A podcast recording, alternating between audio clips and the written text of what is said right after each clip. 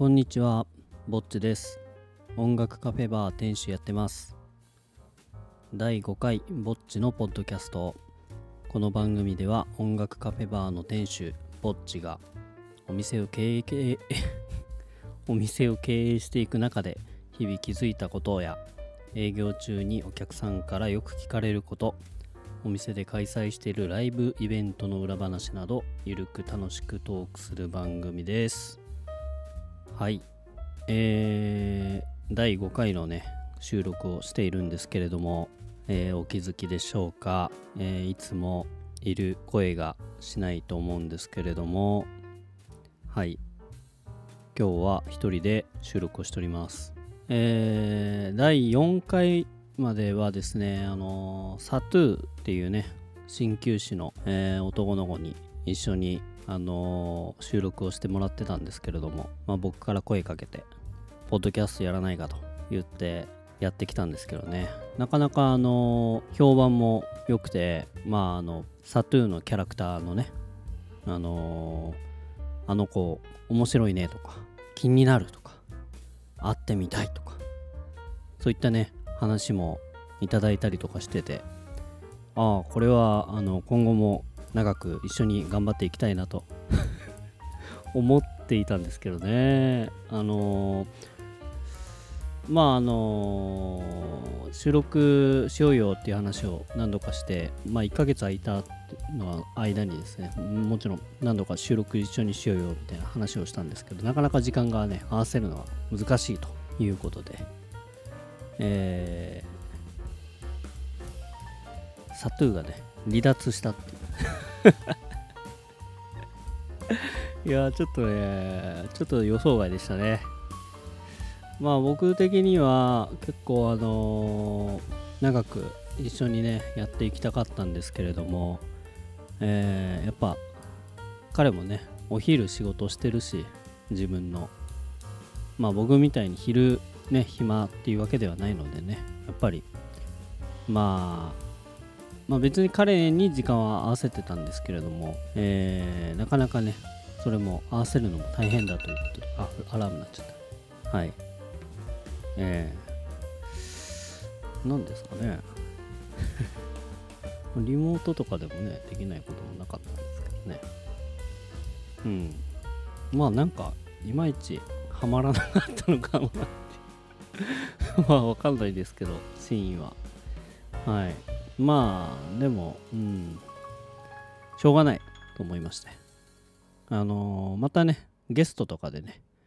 あのー呼んだりするかもしれないんですけれども、まあその時はまた、皆さん、サトゥお帰りということでね、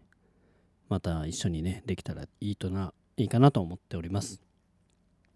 はい。で、まあ、今後は基本一人で私ぼっちがですね、えーお届けするんですけども今言ったようにたまにね出てもいいよっていう人がね出てきた場合はあのゲストとしてお呼びしてまあその方のお仕事の話とかどんなことしてますとか。まあイベントをやる人とかねイベントのね告知とかでもいいし。まあそういう感じで、えーいろんな僕がねインタビュー形式でお話聞けたらいいかなと思ってます。一応僕もあのカフェバーのマスターですから。自分で言うのもなんですが、まあ、お話を聞いたりするのは好きなのではい。そんな感じで、えーまあ対談っつったらちょっとかっこつけすぎですけどお話を聞くみたいなね。そういう回も今後できたらいいかなと思っております。さて前回から1ヶ月ね空いちゃったんですけどまあ何してたかっていう話で、まあ、8月ですよね。もう8月終わりますね。はい。前回が7月末だったんでもう1ヶ月。そうですね。お盆にお店開けたってのが今年ちょっと例年やってなかったことの一つかなと思ってます、まあ、13、14、15まあがっつりね定休日がかぶってたんですけど、まあ、2日とも日月かぶってたんですけど2日とも開けてやりますみたいな。SNS で告知したら、まあ、告知見てきたのか、まあ、たまたま空いてたから来てくれたのか分かんないんですけど結構あの帰省客といいますか久々に地元帰ってきて集まって二次会ですみたいな方たちが結構ね来てくれてまあ予想以上に賑わいましたね。あこんなに来てもらえるもんなんだななんて思ってまあ開けてみるもんだなと思いました。まあ同級生とかも来てくれたしうん久しぶりに見る顔とか見れて嬉しかったなってやっぱ思いましたね。まあその影響もあるんですけどね。8月すごく忙しくてなんかぶっちゃけあの過去一 ぼっちがもう9年経つんですけど過去一番の、はい、売り上げ的な感じで終われそうですね。8月で。なんか12月はもちろん忙しいんですけどなんか例年の12月より全然いいみたいなね。そんな8月でしたね。うん。だから今年の12月結構期待できるかななんて勝手に思ってるんですけど。まあちょっと一人でそれが対応できるかなという心配もありつつまあね。頑張りたいと思います。まあそんでちょっとね忙しくなりそうだなと思ったんで冬は。なんかお店の端っこにあのー、ずっとね取り付けようと考えてたハンガーラックを設置しまして、まあ、冬はあのー、なんだろうな忘年会とかスーツとかでね集まる団体の方とかも結構いるんだけどまあそういう方たちが来た時に、まあ、スーツをさかけるハンガーとか全然なかったんですよね今まで。でみんななんか置きたくないのにまあなんだろうなソファーにちょっとかけたりとか。ヘリのところに。本当はねやっぱスーツだからそういう扱いしたくなかったとは思うんだけど申し訳ないなーって思いながらいつもね思ってて。あとまあロングコートとか女性の方とか。まあそういうやっぱ邪魔じゃないですか。飲みの時にね席。横まあ横奥にしろ席取るしまあお互いに気を使うっていうかね。そういうのもあったんでまあこの際ちょっと作っちまおうっていうことでまあレジ横に本棚があって僕のねなんか謎の コーナーがあって別に誰得のコーナーがあったんですけどそこをもう完全に撤去してまあちっちゃいあのあの物販コーナーとかもあったんだけど、まあ、ちょっと一回整理しようと思ってそこら辺をなくしてですね。えー、ハンガークと言いますか。何て言うんだっけこういうの。ちょっと言い方わかんないですけど。まあそんないいもんじゃないですけどね。まあホテルとかでねコートとかバッグとか預けたりとかするやつの言い方をしようかなと思ったんだけどそんないいもんでもないなってちょっと今思い直したんで。ハンガーラック作りました。はい。そうですね。あとはなあまあちょっと爪かな。ちょっと僕爪がねガタガタでまあ手がすごく荒れて、まあ、肌が弱くてまあ不健康ってのもあるんでしょうけどまあすごい乾燥とかすごいするタイプで。まあ爪がね正直ガタガタになっちゃってるんですよね今。もともとねすごいまあみんなそうだけどもともとは綺麗だったんですよ。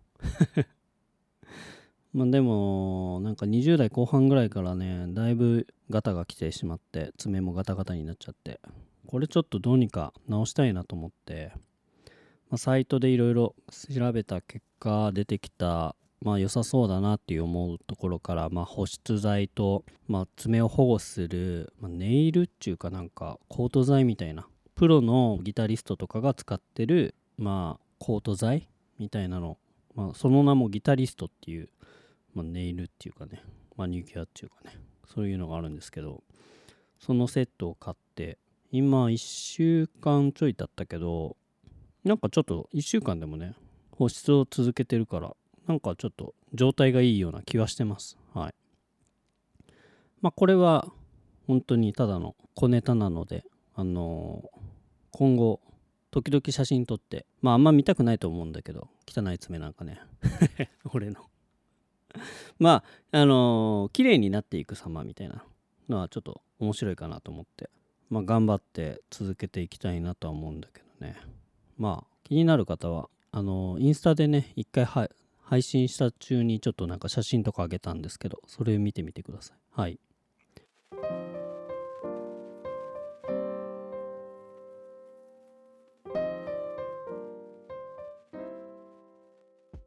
はい。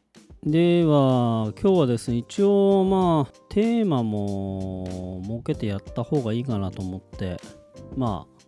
サトゥーがいないからね聞き役がいないから一人で喋るのがちょっとなんだろうな不安なんですけれども。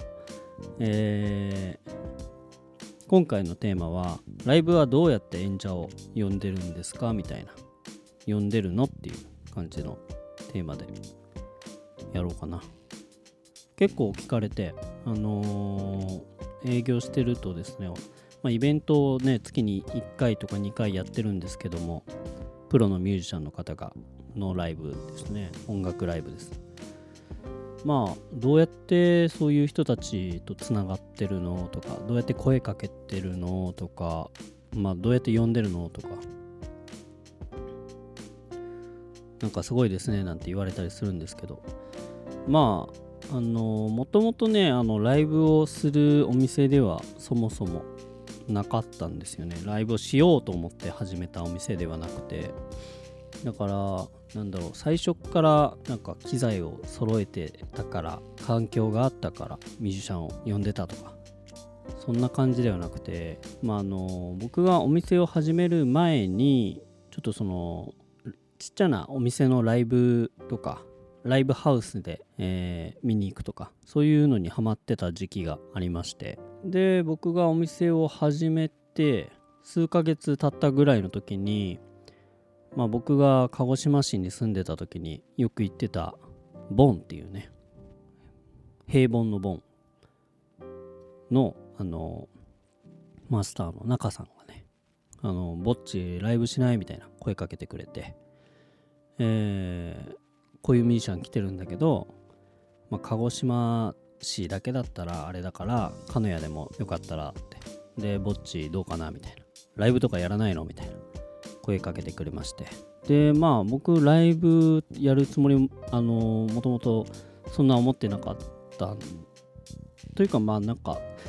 全くなかったわけじゃないですけどね。まあいつかやれたらいいかなぐらいには思ってたけど。まあでもなんかそういうあの話が入ってきたんで、ああ、みたいな。じゃあちょっと、まあ、考えてやりますみたいな答えて。まあ、機材も何もなかったけど、とりあえずやりますみたいな話して。で、まあ、知り合いに音楽やってる人たちがいたんで、えー、機材とか声かけてお願いしてお借りして、なんとか第1回のライブを開催したんですね。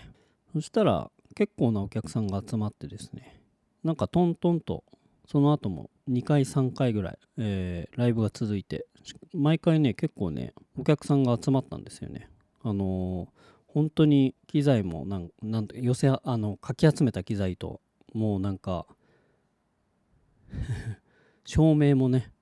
なんかちゃんとしたスポットライトとかじゃなくて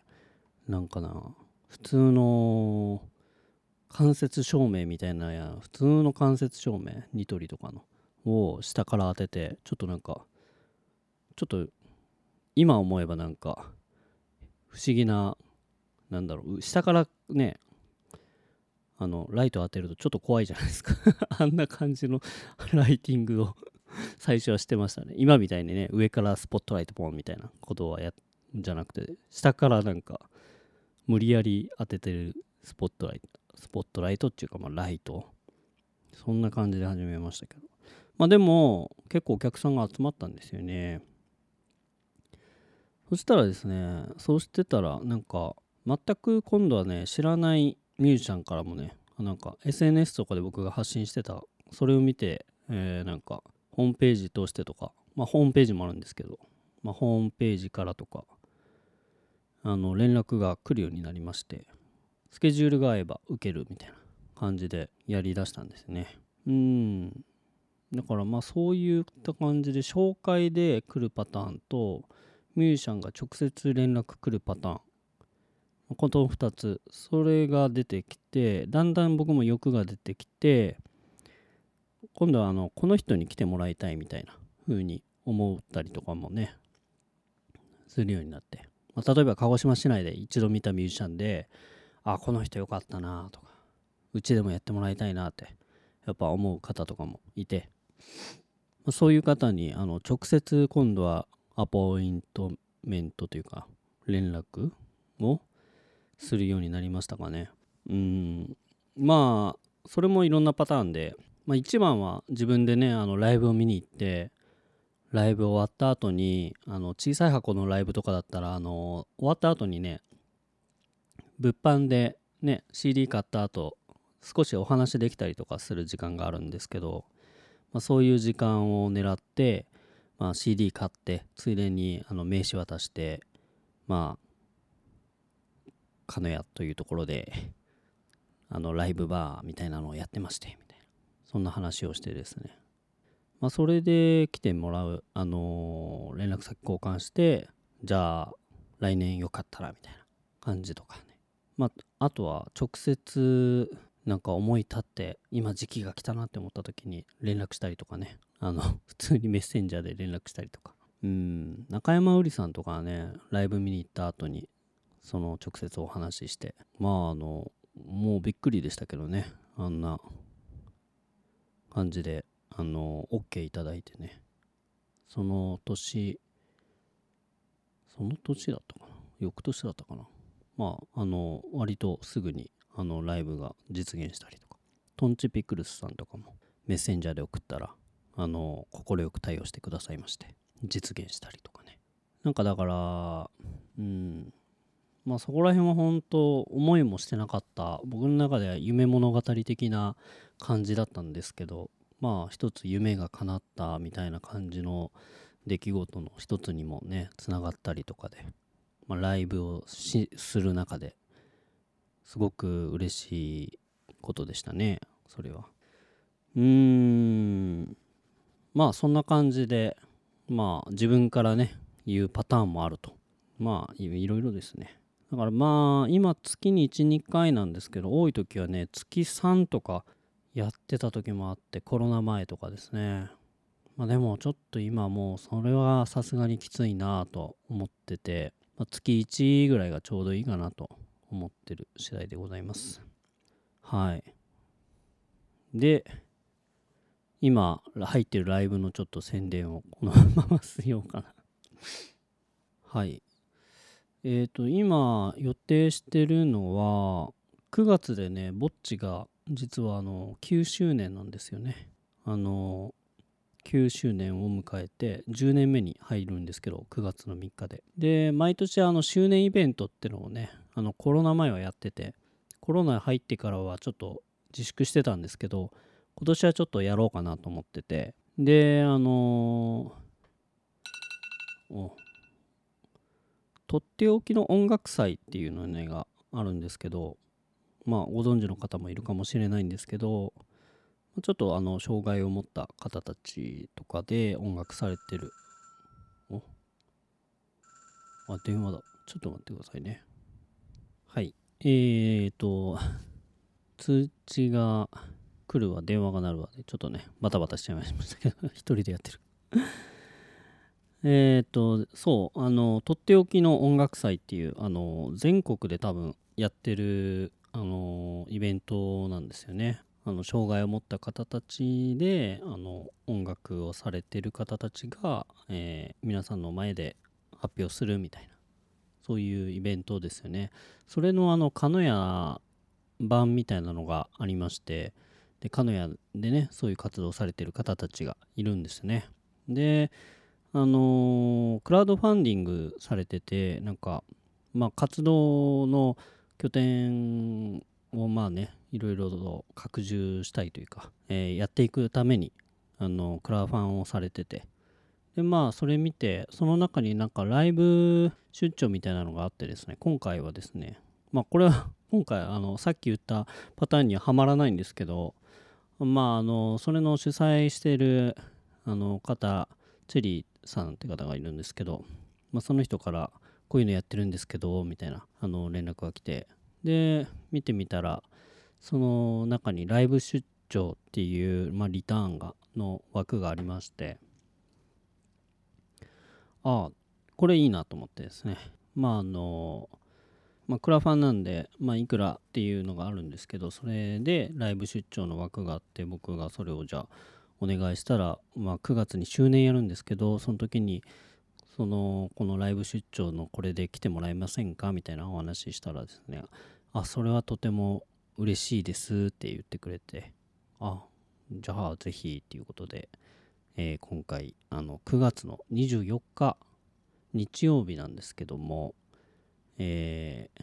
とっておきの音楽隊鹿屋のね方たちの夜演奏をしていただこうということになってます。はいまあ、ゲストがとっておきの音楽隊でで僕らが、えー、ぼっち音楽室っていうあのなんだろうなお店やってる中であの趣味ですけどね音楽やってるっていう方たちも結構いて。でまあそれで集まったあのサークル活動みたいなのがあるんですよね。ぼっち音楽室っていうのが。まあ各週ぐらいで集まってるんですけど。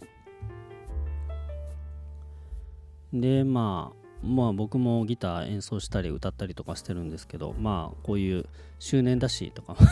周年だしっていうかまああの出てもいいかな出てもいいかなっていうかまあ周年まあまあそんな大したものではないので我々は。あのーまあでもちょっとね周年だからちょっと出させてもらおうかなと思いまして。ゆ許してねみたいな感じで。はい。あのー笑ってみていやもらえたらなと。まあ楽しんでもらえるようにね一生懸命もちろん演奏するんですけどはい。と思ってまあその2組でねお届けするライブをしたいと思います。まあ音楽会みたいな感じかな。あの周年ライブというよりは周年音楽会みたいな感じのものを企画しておりますので、まあ料金は1500円でまあ19時オープン19時半スタートって感じでやれようと思っております。それと、えー今度10月に入ってるのが、えー西山隆之さんっていう方のねソロライブをぼっちでやります。あのーソロギターっていう分野なんですけどもまあ歌なしのインストですよね。でこの方結構すごい方なんですよね。僕はあのーあの連絡来た時には知らなかったっていうか存じ上げなかったんですけれども。あの知る人ぞ知ると言いますかあの有名なとこで言いますとあのゆずフォークデュオのねゆずさんの楽曲でアコースティックアコースティックギターのアレンジやレコーディングを担当されたりとか北川さん北川友友人だっけ？ゆずの。友人って読むんでしたっけ？どう忘れした。あのソロライブのサポートギターとして出演されたりとか。ライブにライブにもさ出演されたりとかしてるっていうね。すごい方ですよね。まあだからあのギターマガジンとか結構出られてたりとかもされる方みたいで、まあこの界隈では有名な方らしいです。はあなんか一人で喋ると息が怠大になりますね。なんかハーハー言いながら。息つく間がないというか。うーん。はい、えー西山隆之さんソロライブ in 鹿屋2023ということで10月20日金曜日、えーオープン時間が18時半でスタート19時。で料金がですね今回とてもお安くて2000円でワンドリンク付きとなっております。このレベルの方で、えー2000円っていうのは大変お買い得だと思いますのでね。ぜひ、まあ、まあお話ししてねたくさんの人に来てもらいたいからということでこの金額であのしていただけるということだったんで、はい、西山はまあ高之さん。ぜひ、あのー YouTube とかね上がってますので見ていただけたらと思います。はい。そんな感じですかね。ちょっと初めてね今回一人で喋ったんですけれどもなんか何分喋ってんのかもわからないしなんかせいて喋って聞きづらかったりとかもするかもしれませんがまあぼちぼちやっていきたいと思います。では今回はこの辺で失礼します。さよなら。